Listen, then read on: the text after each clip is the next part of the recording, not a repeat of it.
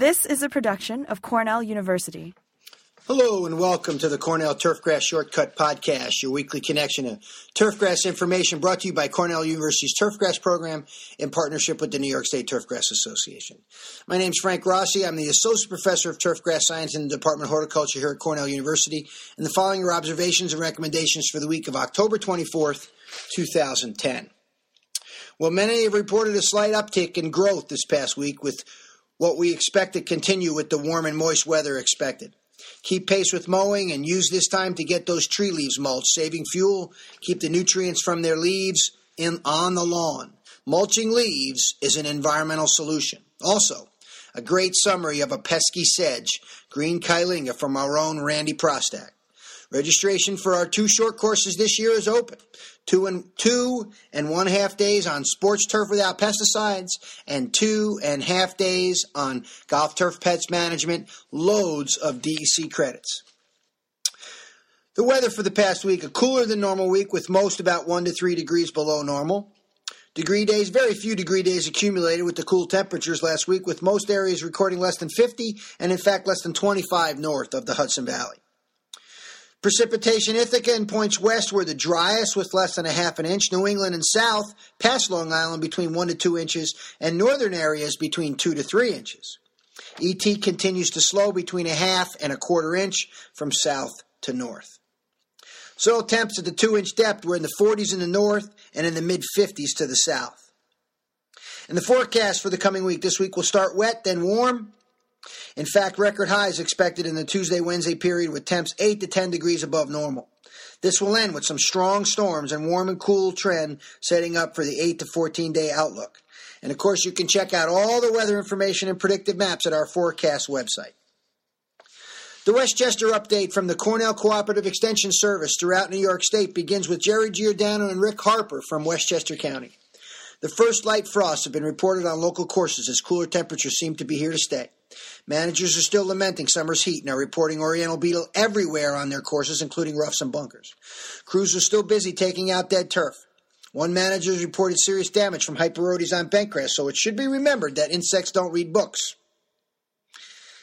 Homeowners are still struggling with decisions involving renovation, and green Kyllinga has been reported locally again. The Eastern Long Island report from Tom Kowalczyk. Cool temps and rainfall have improved the quality of many turf areas, experience a slight surge in top growth as a result. Questions still coming in on renovation, and some reports of poor site preparation for seeding and sodding, leaving the turf in poor condition. There's not a substitute for good site preparation.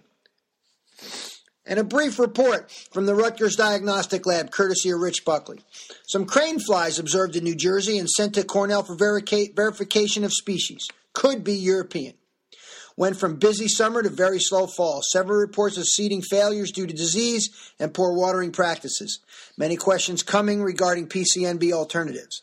A good list of products was provided by UW Madison pathologist in the October 3rd ShortCUTT edition. The Sports Turf update from Joann Gruttadaurio spends this week talking about dormant seeding. Dormant seeding is done in late fall or early winter. It can increase the chance of having improved turf cover in the spring on soils that are poorly drained or soils frequently too wet to work. Dormant seeding can germinate two to three weeks early in the spring than conventional spring seeding. However, to improve your chance of success, the seeding must take place late in the season when there's no chance of seed germination, which usually occurs when the soil temperature is below 50 degrees. Check the soil temperature in the one inch depth to make sure it is not higher than 40 to 50 degrees. The ultimate success of dormant seeding is determined by the winter conditions. You can expect some seed mortality, so the seeding rate at this time should be increased 50%. Once we've had about 10 days with day temperatures less than 50 degrees, seed with 6 pounds of perennial ryegrass on fields that will be used next April and May, or 3 to 4 pounds of Kentucky bluegrass on fields that won't be used until June or July. Seeds should not be left on the soil surface over the winter, so either drag the field so the seed enters the aerifier holes or drill the seed in. On areas that may be prone to erosion, mulching is suggested to help stabilize the soil.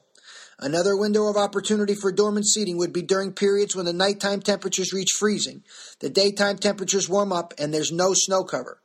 These conditions allow for the broadcasted seed to work its way into the soil. In the Northeast, in this time period occurs around late February or early March. Controlling green Kyllinga. a perennial sedge from Randy the Ironman Prostak, the University of Massachusetts weed extension specialist. Let's start with the biology and ecology. Green Kyllinga, Kyllinga brevifolia, is a weedy sedge that can often that is often unrecognized problem in turf and ornamental plantings. Plantings. The genus Kyllinga consists of about 40 species that are distributed worldwide in subtropical and warm temperate regions. Green Kyllinga may be confused with yellow or purple, nut, purple nutsedge because they grow in similar locations. Often green Kyllinga can be recognized by its habit of growing continuously enlarging patches, almost as a turf. Yellow or purple nutsedge appear more commonly as individual plants. Also, green Kyllinga has a small round seed head, whereas nutsedges have an open spikelet. The flower of the green Kyllinga plant and the absence of underground tubers make it easy to distinguish from nutsedges. Green Kyllinga is a perennial plant that grows best in moisture wet areas that receive full sun, but it can survive some shade and drying once established. Kyllinga grows well in warm weather from April through October, and it's dormant in the winter. The problem with green Kyllinga is that going to be a major weed problem for turf and landscape managers. And turf, it forms a weak sod that gives poor footing on athletic fields and golf courses. Green Kyllinga has a texture and color that varies from normal turf species and reduces the aesthetic quality of the turf. Also, green Kyllinga grows faster than most turfgrass species, which gives infested turfgrass an undulating or irregular surface in as little as two days after mowing. The primary method of control is to prevent new infestations. Thoroughly clean mowers and cultivation equipment before moving from infested to weed infested to weed-free areas. If solitary plants of green Kyllinga are found, they should be grubbed out. Remove the entire plant, roots and all, and the area monitored for several months to make sure that removal is complete. When green Kyllinga infests desire ornamental plantings, it forms a dense mat that crowds out desirable species and reduces the vigor of those plants that survive.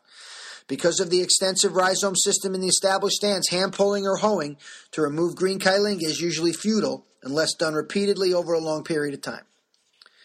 And finally, chemical control. Pre-emergent herbicides have been successful in limiting germination of green Kyllinga seeds. These herbicides should be applied in spring before soil temperatures reach 60, degree, 60 degrees to limit germination in late spring and early summer. Pre-emergent materials that can be used by home gardeners include benefin, bensulide, dithiopyr, pendimethalin, and prodiamine. Post-emergent herbicides can limit growth of green, green. For commercial applicators, the best control has been obtained with halosulfuron and applied in two sequential applications. Apply the second application when plants show signs of recovering. Bentazon has reduced green Kyllinga growth when two applications were made about two weeks apart. And finally, my gazing into grass update for this week. Again, another note about late season fertility. As the evapotranspiration amount continues to decline, the value of late season N application comes into question. The latest research seems to indicate that later than now, with applications in excess of half a pound of N per thousand to most turf will be risky for water quality and unlikely to provide any more benefit than if applied later at a higher rate. Keep in mind, if you're trying to maintain less annual bluegrass, applying N fertilizer in cooler weather will always enhance the annual bluegrass competitive ability over the creeping bentgrass. However, our most recent work with K fertilizer indicates adding increased amounts of K seems to weaken the plant, making it more susceptible to gray, snow mold, and possibly pink as well. And a program update. The registration is now open. Credit card payments accepted for online registration of the Cornell Turfgrass Short Course. This year, we're doing two short courses in two and a half day increments the week of December 13th, 2010, in Ithaca, New York, on the Cornell campus. The first short course is Sports Turf Without Pesticides to address the issues and challenges we are facing with the Child Safe Playing Field Act, and it will be uh, available December 13th, Monday, through the 15th, midday Wednesday. The second short course on golf turf pest management begins Wednesday afternoon, the 15th, and goes until the 17th. And again, DEC credits and GCSAA credits will be available for these courses. You can get more information and registration available at www.hort.cornell.edu backslash turf. Thank you for joining me for the weekly installment of the Cornell Turfgrass ShortCUTT Podcast, your weekly connection to turfgrass information. I'm Frank Rossi. I'm the Associate Professor of Turf Science in the Department of Horticulture here at Cornell University, and I hope you have a great week. This has been a production of Cornell University on the web at cornell.edu.